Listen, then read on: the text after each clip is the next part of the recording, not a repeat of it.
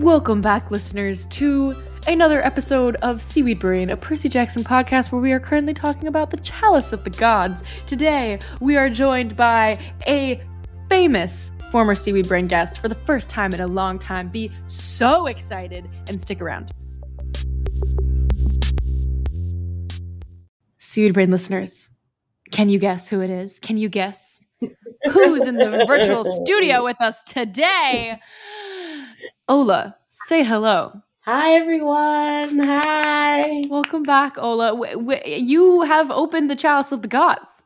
I have found, maybe lost, the Chalice of the Gods. Wait, did you lose your copy of the book? No. Oh, you were doing an in-book joke. A bit about Ganymede. I was doing a little bit. I'm sorry. I should have been more clear. I bought it on Apple Books. I read on my phone now because I'm so fucking... Oh, I said I wasn't going to swear. You're developing iPad face? Is that what you're trying to give yourself? I literally have iPad face. I look like I am an iPad baby. I read on my screens. I am always attached to a screen nowadays. It's disgusting. I love you, first of all. Second of all, I'm Erica, joined as always by Carter. Hi, Carter. Hi. And today we are on chapters 7 through, I think, 10. Of the Chalice of the Gods. Ola, how far are you into this book? How do you feel about it? This is your first time reading a new Percy Jackson book, I'm guessing since the end of the Heroes of Olympus. And this is your first time on the podcast since sometime in the middle of Heroes of Olympus. So yeah, I haven't been on the pod in a really long time, mainly because I just don't have it in me to read those books right now. I've been having a hard time reading. By those books, you mean reading. The Trials of Apollo, right? Yeah, I don't have it in me to commit to that. It's amazing that we found the strength. I'm proud of you for doing it, because I was like really worried that I was going to buy the Chalice of the Gods and have no motivation to read it. But thankfully, one, you invited me on the podcast, which forced me to read it and get it as soon as it came out. And two, I finished Fourth Wing, and I wanted to get back into the fantasy type groove. Rebecca. So, Miss Rebecca snatched what little hair I have on my head and has left me with a gaping Fourth Wing sized hole in my heart. Oh my gosh. Wow. So you would recommend it. The Gods. Yes. Yes. I would recommend it. I think you should get it. And that's what you should do this weekend. Besides watching the Michigan State game, you should read Fourth Wing. I don't even have a bit to respond to that. Ola, you know, I'm not watching a football game. I know. That's I know. I know. It was a gamble. Okay, Fourth Wing, one of my friends, former bookseller coworkers, the sweet and amazing Gabby Gonzalez, who I basically read everything she recommends, currently reading that book. So these are now two very strong votes for Fourth Wing. I read it really slow. I literally took a several month break in between when I only had 9 chapters left, because I was like, I don't want to live in a world where I'm not reading this book. Yeah. And finally, I was a greedy little truffle pig, and I just read it one Saturday morning in bed when I was really cozy, and I regret it. But that's okay, because I have dots, which brought me back. Is it the setup for a series? Yeah, it's going to be a 5-book series. The second one comes out on November 7th. Ooh. I'm going to a midnight launch party at my local bookstore, and there's going to be craft cocktails and games and stuff. I had no idea this book was that popular. Liv is even more obsessed with it than I am. Liv has read it 3 times now because she loves it so much. I deeply trust Liv, so I will definitely put it on reserve at the library. It's Liv's favorite book. Liv is nothing without Fourth Wing now. Are there gay people in it? Yes, there's non-binary characters, characters of color, queer characters, enemies to lovers, really well done enemies to lovers. There's dragons. It's about fucking dragons. And you know me. You know how I love dragons. So I should love with that. Dragons. Oh, there's so many dragons. There's good lore. Also, dragons are real, for the record. Yes. They existed. Rick confirmed it. How could so many cultures across the globe all believe in dragons, right? They just went extinct. You mean dinosaurs? Exactly. Dragons. You mean chickens. We're just flying to, oh, and chickens. Okay, and what we're here for today is to talk about Percy Jackson. That was an amazing transition. Wow. Yes. Ola, chickens. Today is all about chickens. Because Percy Jackson and Rick Riordan, and I believe I'm vaguely misquoting this, but according to Rick himself, I'm really scraping the bottom of the Greek mythology barrel these days. So we are talking about regular old chickens, baby. Oh, before we dive in though, we have one more business thing to do, which is that we are long overdue to thank our patrons, because this podcast, as of January 2023, has a Patreon. I'm working on building it out, making some new tiers, creating some fun new perks for people who choose to support the show. So I'm going to go ahead and read off the names of our patrons, and I'm just going to do first names. If your real name is in here, just, you know, for privacy reasons. Okay, let's go. Thank you, Jason, who just signed up today. Wow, thank you so much. Electric Circus, Emily Rose, Audrey, It's a Secret. Ooh. Vibing Andy. Thank you so much, Andy. Caitlin, NM Flames 16, Nicholas Miller. Thank you, Nicholas Miller. Theseus, Anamika. Hi. Raymond, Micah, Joanna, Noah, Darian, Olivia, Brian, Dylan DeLuca. That's my sister's boyfriend. You get a full name shout out.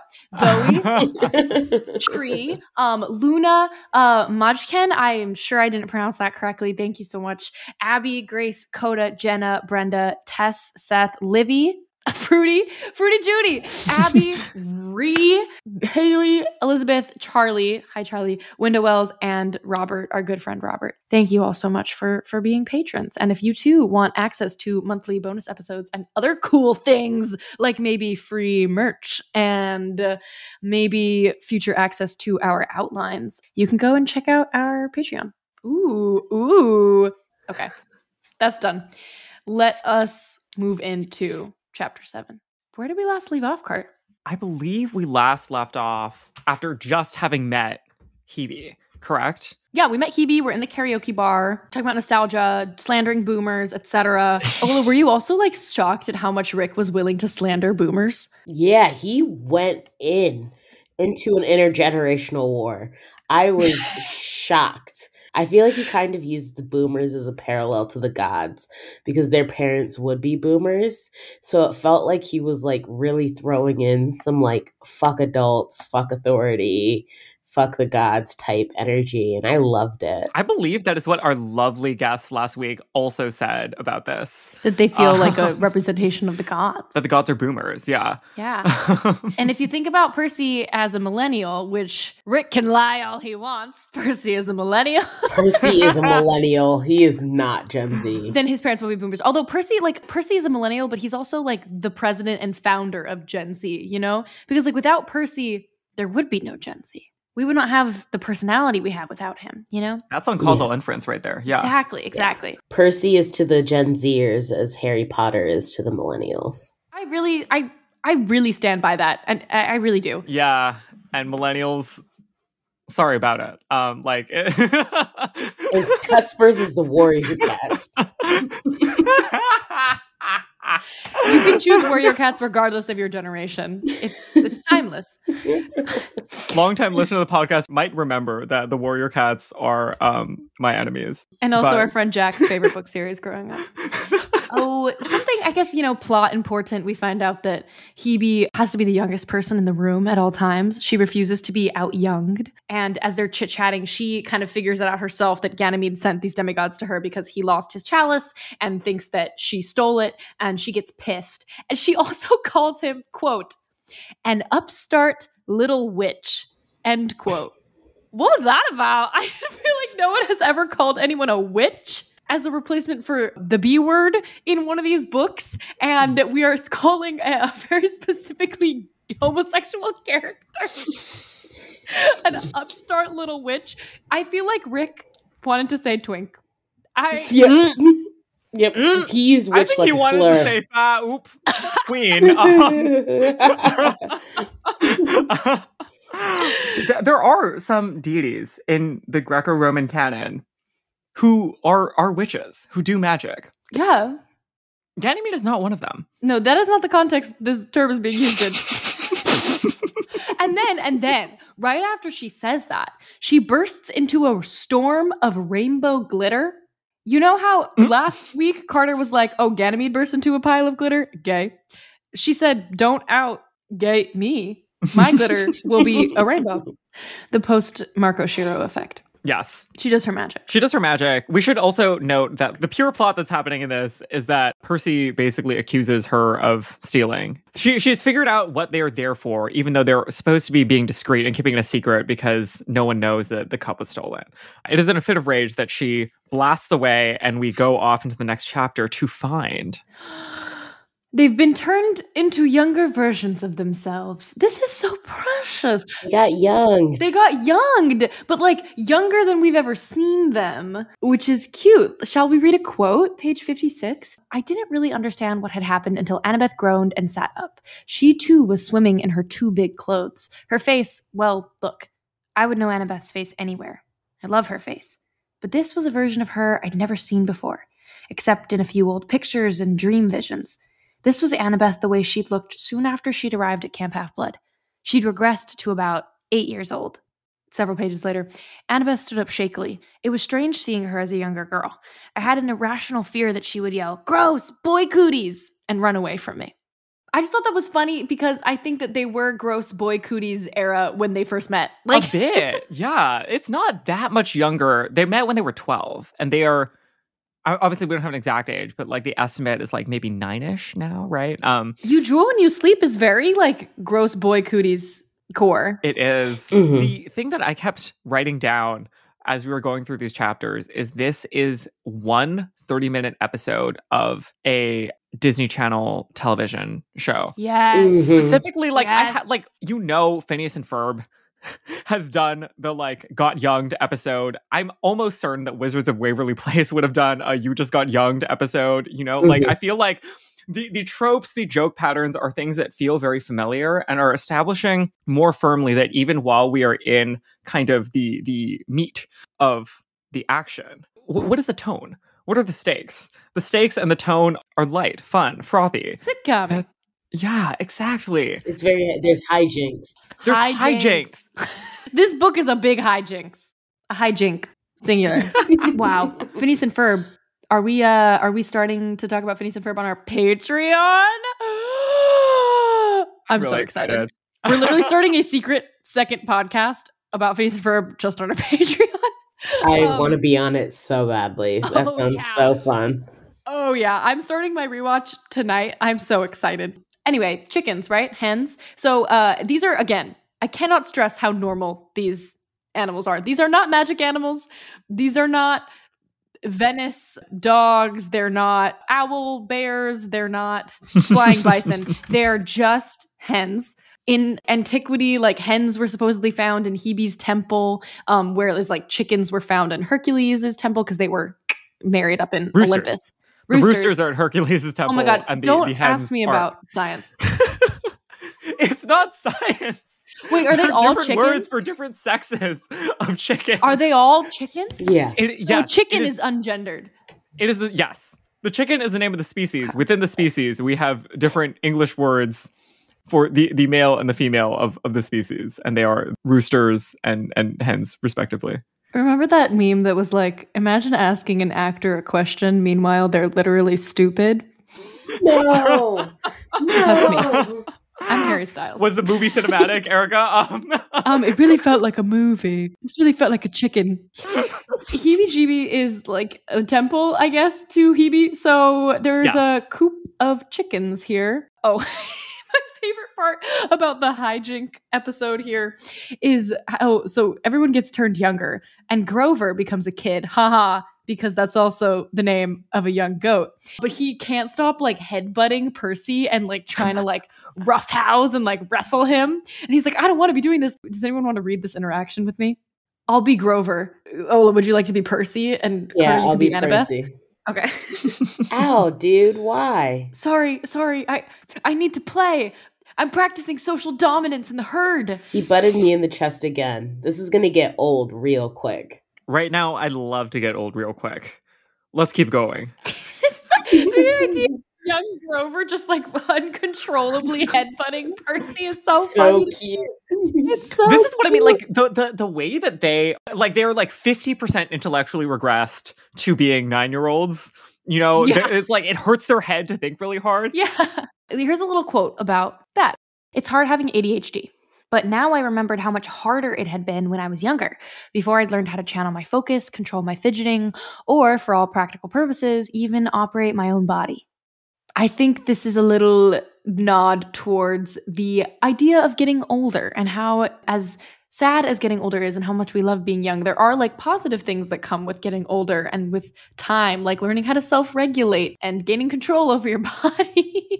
Yeah. This was tugging at my heartstrings, like when he's talking about how hard it is to be 8 again and like his like struggle with just being different than other kids. I was like, this is going to resonate so much with those former gifted kid ADHD burnout people.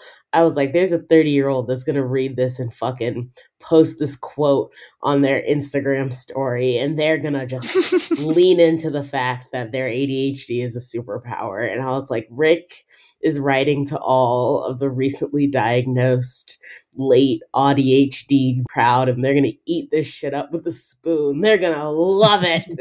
Literally. Oh, they run out into Times Square. They don't get older. So they realize they have to go back and find Hebe. So commercial break. This is the moment where that would happen. And then they run back in. They have a conversation with the manager who looks like a child. Turns out she's 60 because they lodge a quote unquote age-based complaint. She decides she has to unleash the killer chickens onto them. Again, they're just normal chickens as far as I know. But the gag is that chickens are frightening. Chickens are dinosaurs. Chickens are very scary. And so we have to run from the chickens. I personally would say I'm relatively scared of chickens. What would you both say about that? We grew up somewhere where there are like wild chickens just around. Oh, my neighborhood especially. Yeah, if you're like in the parking lot for a hike or getting takeout somewhere that's like 20 minutes mountainside of the freeway, there's chickens. Oh, I didn't know that. That's interesting. Almost every time I've almost gotten into a car accident, it's because a family of chickens has been crossing the road. I will pull the brakes. Like you're not supposed to do that. That's what they teach you in driving school. Wait, you pull like the parking brake for chickens? No, I will slam on the brakes. Oh. But they tell you you're not supposed to stop. Like if you're on the highway or something, you know. I remember learning that in driver's ed. Yeah. They were like, you have to keep going. You're not supposed to certainly come to a complete stop. Yeah. The chickens will get out of the way. You tell that to the chickens in Kailua. I've told you before, my best friend who still lives in the neighborhood we grew up in, she always said that it was a ploy by this company called Alexander Baldwin that owns a lot of the land in my neighborhood and also all of Hawaii, that they put all the chickens there on purpose to make the neighborhood feel more rustic and appealing to tourists. Oh, my God. Oh, my God. I don't know if I'm allowed to say that. Big chicken. Text out. You aren't saying that it's true. You are saying many people are saying that Alexander and Baldwin are big chicken. Are big chicken. Alexander and Baldwin are big chicken. Yes, yes, yes, yes. It's only half a joke, you guys. We should talk more about Hawaii and land ownership. Land ownership. Boop. Oh, what's scary also about the chickens is that Percy pulls out his ballpoint pen. Quote, I pulled out my ballpoint pen. These chickens want trouble. I'll give them trouble. Which was probably my worst heroic line ever. The pen doesn't work, so he has no sword. So we have to resort to good old-fashioned running.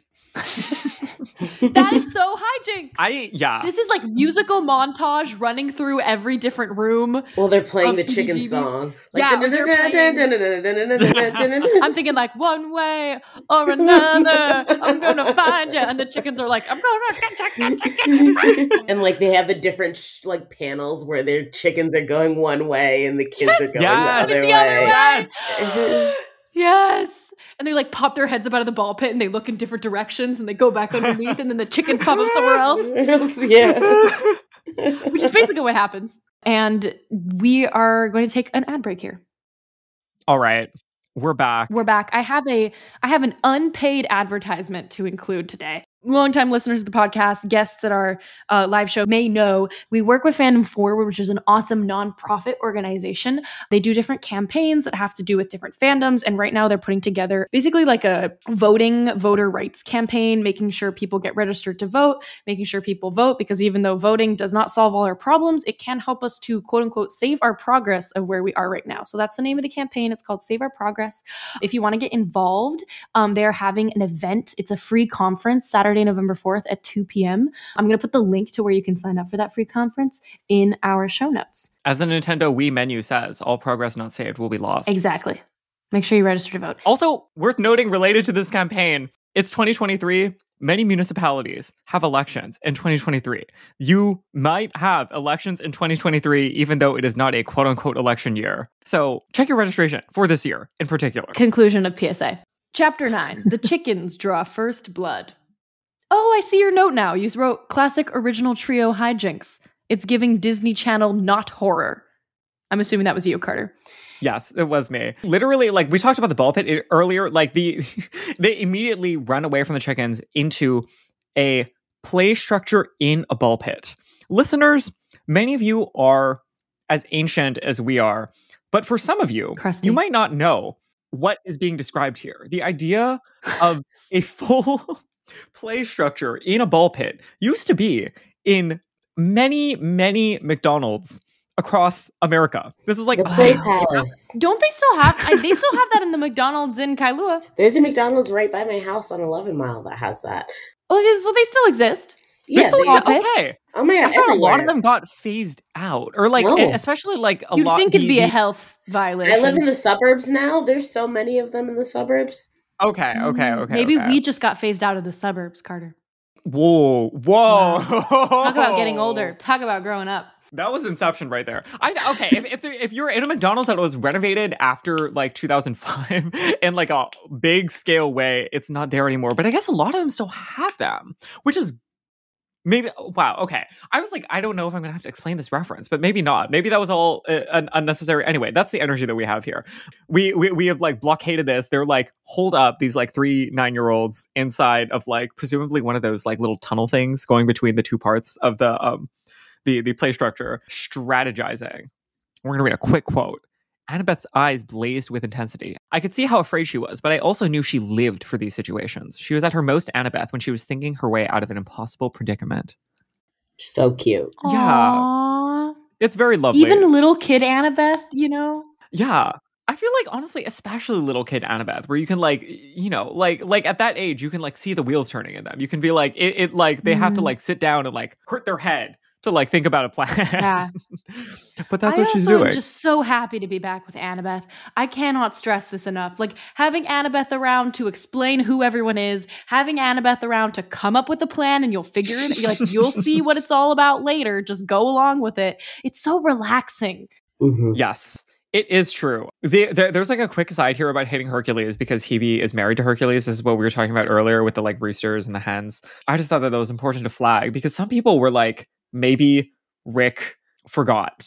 Maybe Rick is not on his hating Hercules shit anymore. But we re-upped here. That's very important.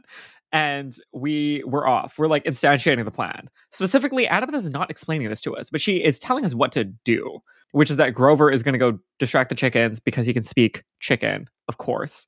And Percy and Annabeth are going to go grab a chick and we're going to do something in the temple. Percy has no idea what's going on. Percy has no idea what's going on. Because we're in Percy's perspective. Grover corrects them when they say that he can speak chicken, and he says technically chicken isn't a distinct language, though many animal dialects sound just like chicken.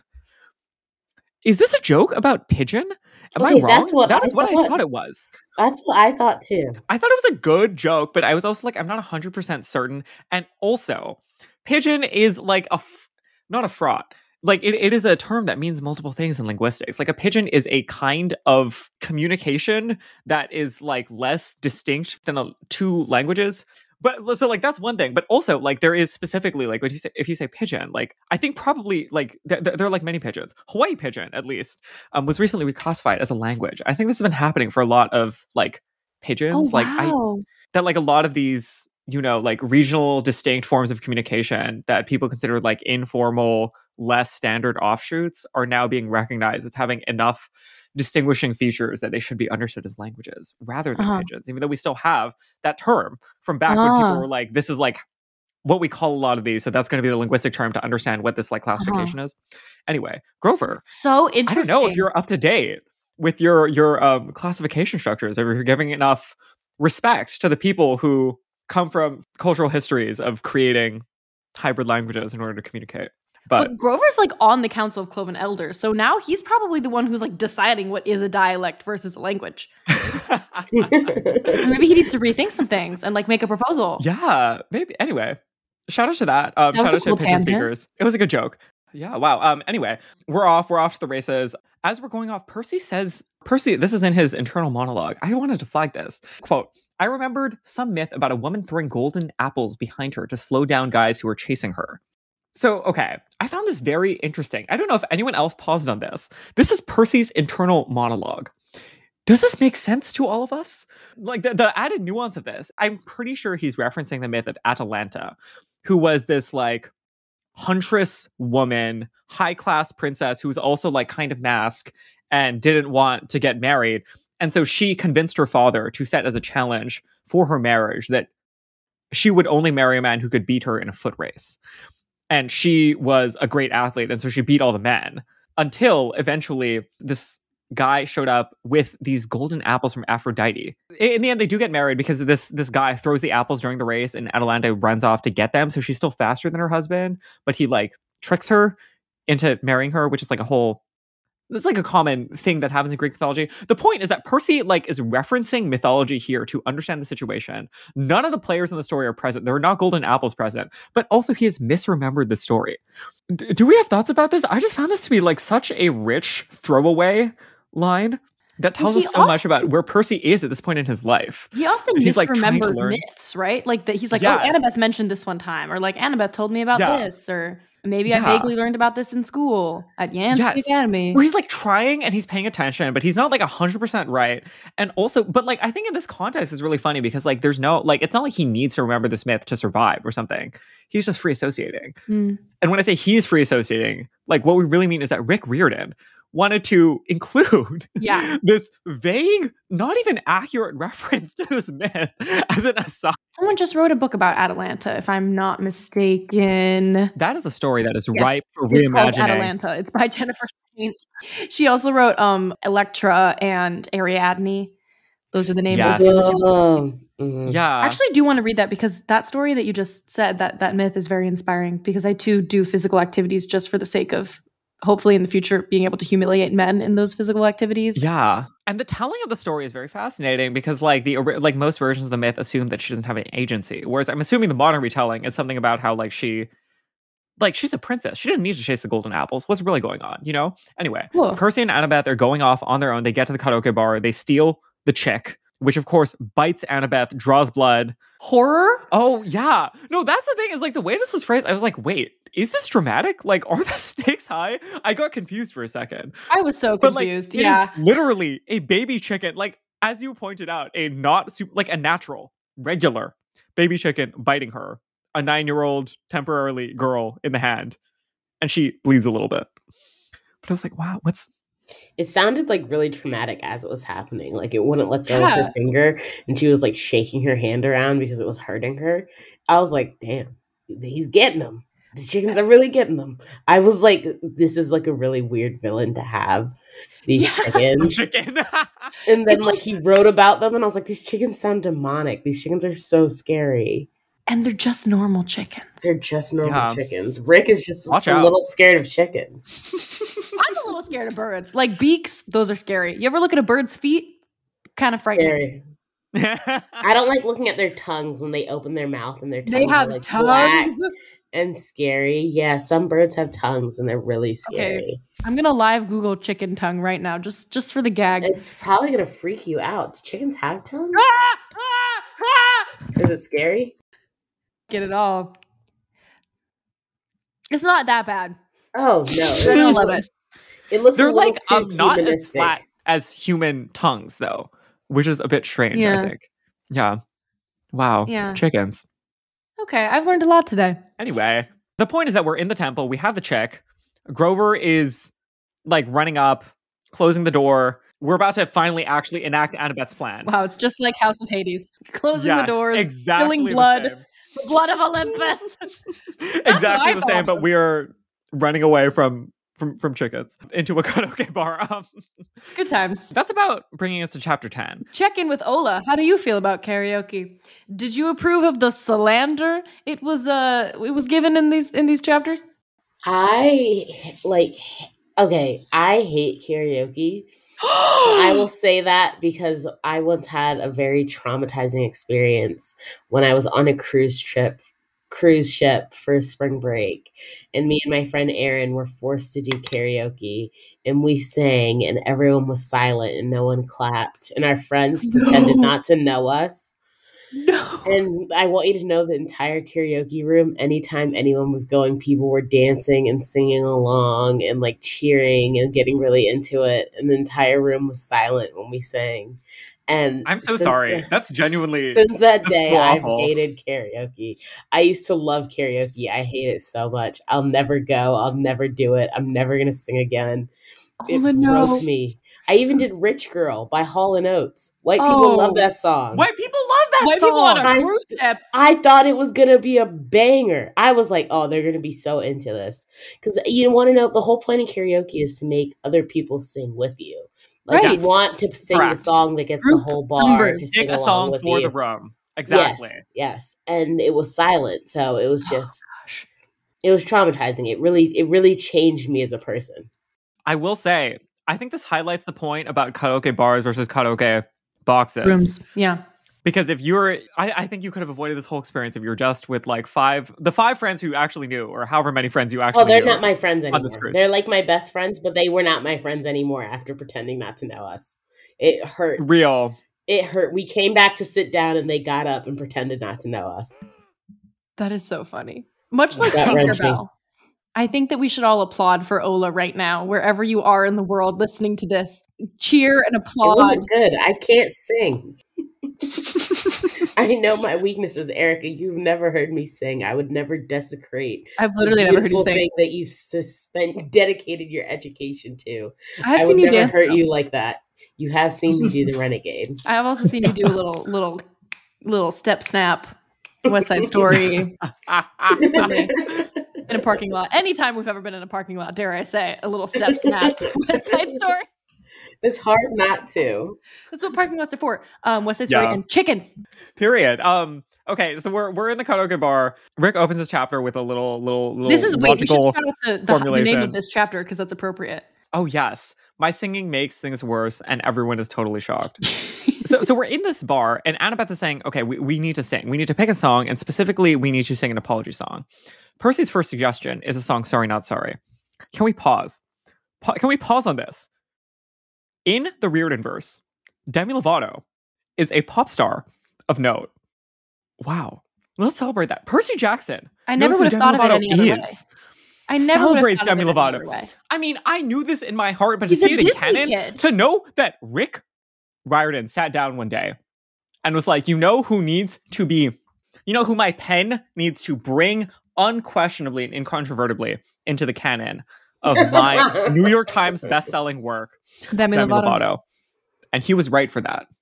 Anyway, they do not sing an iconic song by Demi Lovato, which is unfortunate, because they instead, with some fucking no-name podunk... We're just making fun of John Lennon right now, just for the record. I'm making fun of John Lennon. I don't know who the Beatles are. I only listen to Korean girl groups. They did what Ola did. They knew that they needed to choose a song that would appeal to the wider, more audience. But we need to pause and have a broader discussion about the song. Percy, okay, there are like multiple versions of like, how old is Percy? What year was Percy born in? What year was Sally Jackson born in? There are multiple answers to this question. It's a bounded question though. Like the earliest Percy could possibly be is that he was 12 in the year 2004, right? And if he's 12 in 2004, that means he was born in 1992. That's the earliest possible year he could be born in. Sally Jackson was not a teenager when John Lennon was popular. Also, how popular was John Lennon as a solo singer that an average American would like remember that song and pass that on to their progeny? I have so many follow-up questions about this. I think Rick is just saying that Sally is as quirky as he is. you know? I just found this writing, especially the idea that Percy and Annabeth are both just kind of like at some level, like always a little bit thinking about the song Jealous Guy by John Lennon. And that when you think about apologies, that is obviously what both of these millennial / zillennial / Gen Z children would think of at a karaoke bar when they're thinking, what is the song we sang about apology? Of course, John Lennon's demented, confused song about perhaps like implicitly like a wrong he's committed in a relationship that is justified because he was jealous. What? Is this not baffling? I was so confused by this, but like not in an angry way, but in a like, I'm very down to go along with this. But as long as we all realize that this is a little bit absurd. No? I think it says more about Sally than it does about Percy and Annabeth, if that makes sense. Okay. Like, I think the fact that I know all the lyrics to Mr. Mistopheles says a lot more about my dad than it says about me.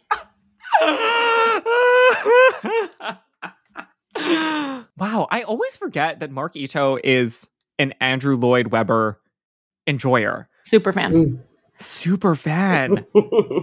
Your father-daughter trip with him looked really sweet, by the way. That warmed my heart a lot. It was really great. And it was made a lot more successful by the fact that Carter showed me how all of Japan works before my dad showed up so that I could show my dad how to get on a train, you know?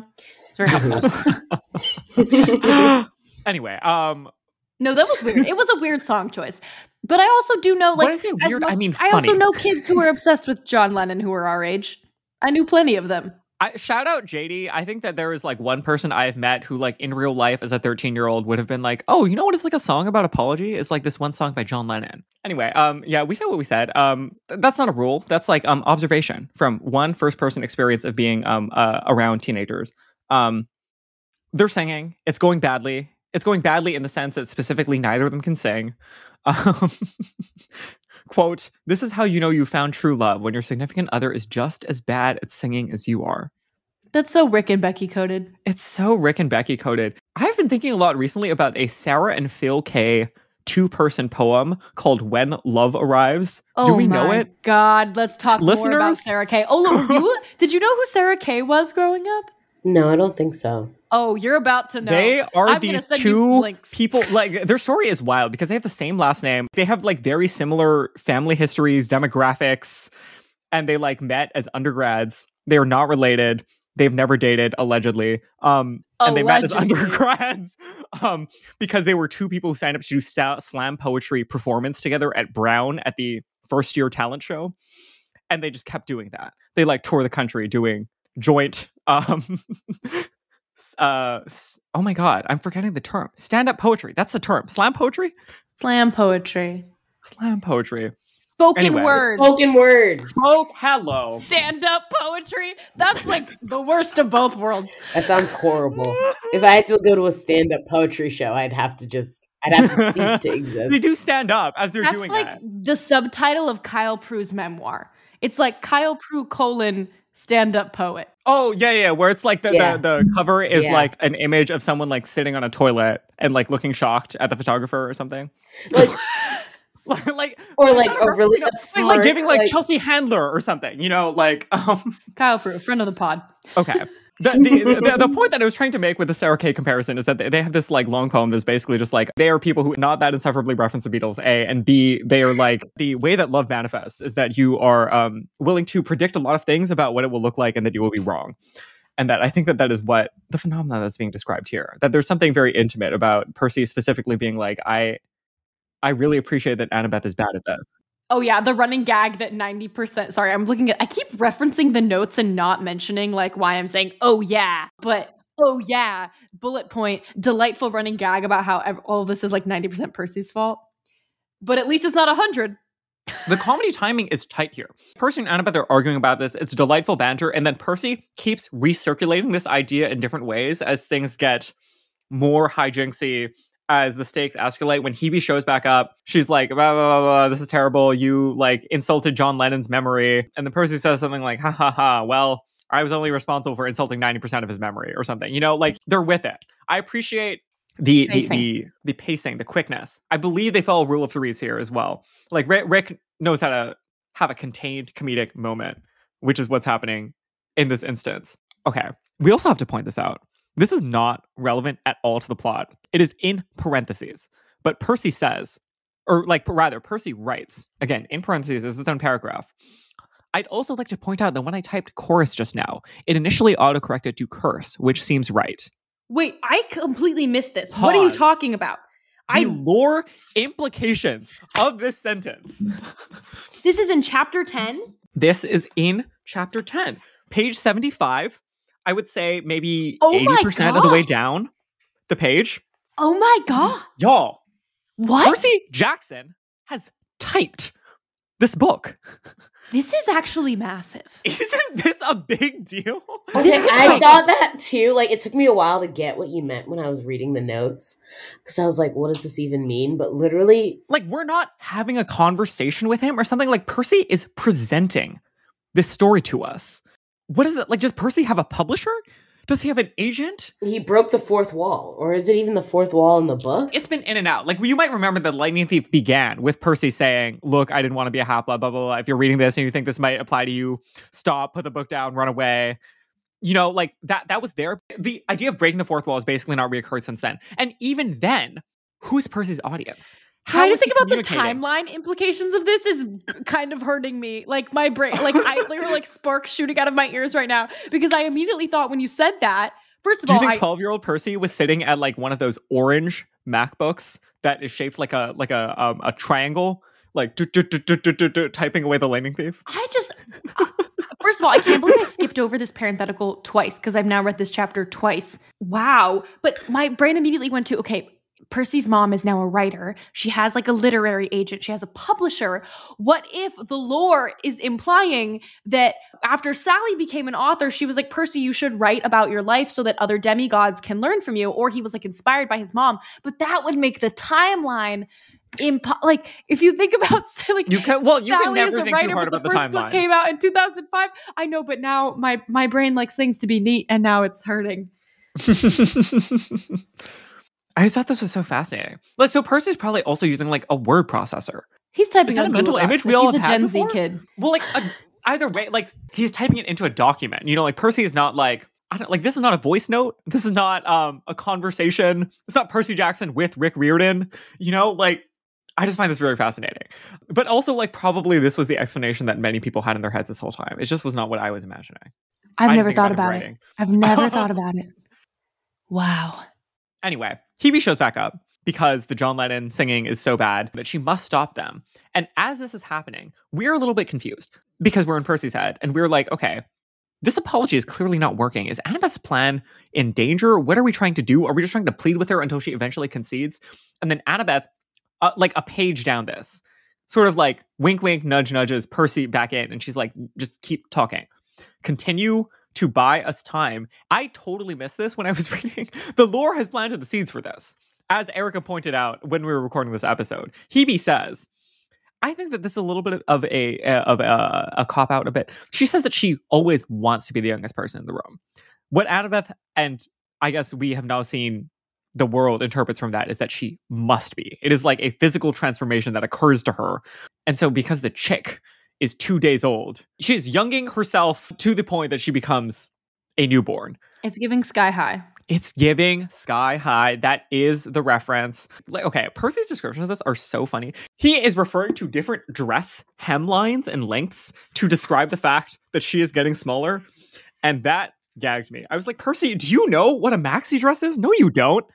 What? This is just something that I've been marinating on all day. If I ever meet Rick, I'm going to be like, describe to me in serious detail what a high-low skirt is. I know you can. You can see how much he really knows about period pieces then. Her mini dress became a maxi dress is the specific line. And they spell maxi correctly. You know, like, wow. Rick Riordan's a maxinista. He knows a hemline. Okay. Anyway, Hebe gets turned into an infant. She is completely incapacitated. And Annabeth is just like, this was my plan all along. I did it. This is giving you classic Annabeth. When she walks up to Hebe, the helpless, babbling infant, and says, here's what I suggest. She lays out what is going to happen, and then she ends by saying, gurgle once for yes, poop yourself for no. I want that. That's the t-shirt I want.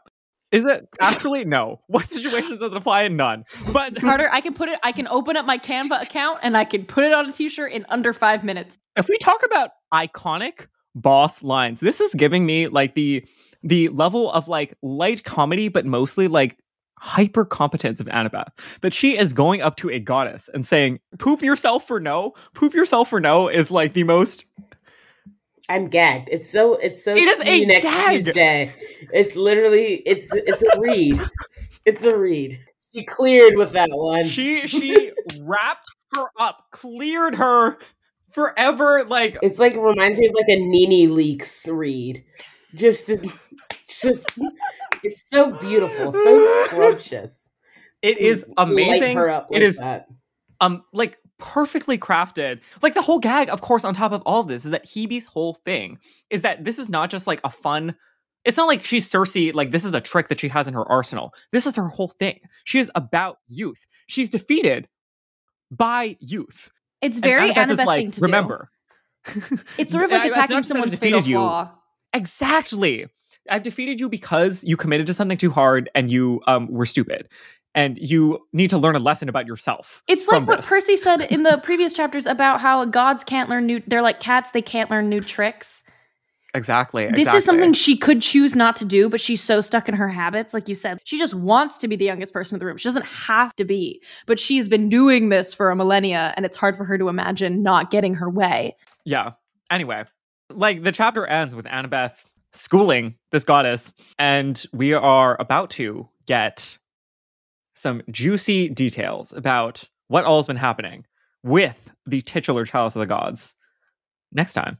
Wow. You know what that means. It's time to ask a very important follow-up check-in question of our friend Ola. Ola, do you think Percabeth is the greatest love story of adult? I think that this book is for the Percabeth stands. Like, as I've said before, when I was reading this as a little kid, like, I was not picking up on the boyfriend-girlfriendness of Percy and Annabeth that much. But rereading this one, or just, like, reading this one for the first time, there's so many moments where I'm like, oh, they love each other so much. They just love each other.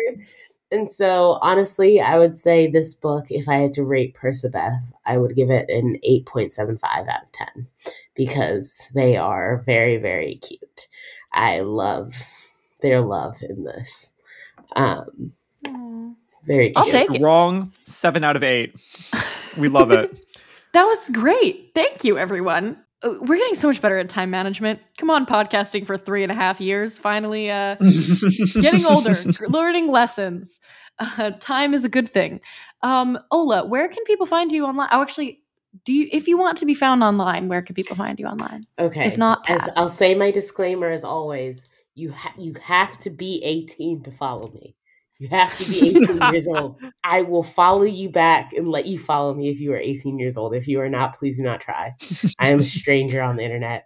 You should not have an Instagram, let alone be following me with it if you are under 18. You're supposed to be 18 years old to have an Instagram. But all of that to say, you can find me at Bayjerian on Instagram. You can find us. I'm trying to remember to promote our show's socials on here. So you can find us on Instagram at Seaweed Brain Podcast, on Twitter at Seaweed Brain Pod, occasionally on TikTok. I believe the username is erica.seaweedbrain. And yeah, reminder that we have a Patreon. The link is in our show notes for that. Everybody applaud Ola retroactively for what I'm sure was a wildly entertaining karaoke performance back during spring break. We will see everybody next time. Bye, all. Bye.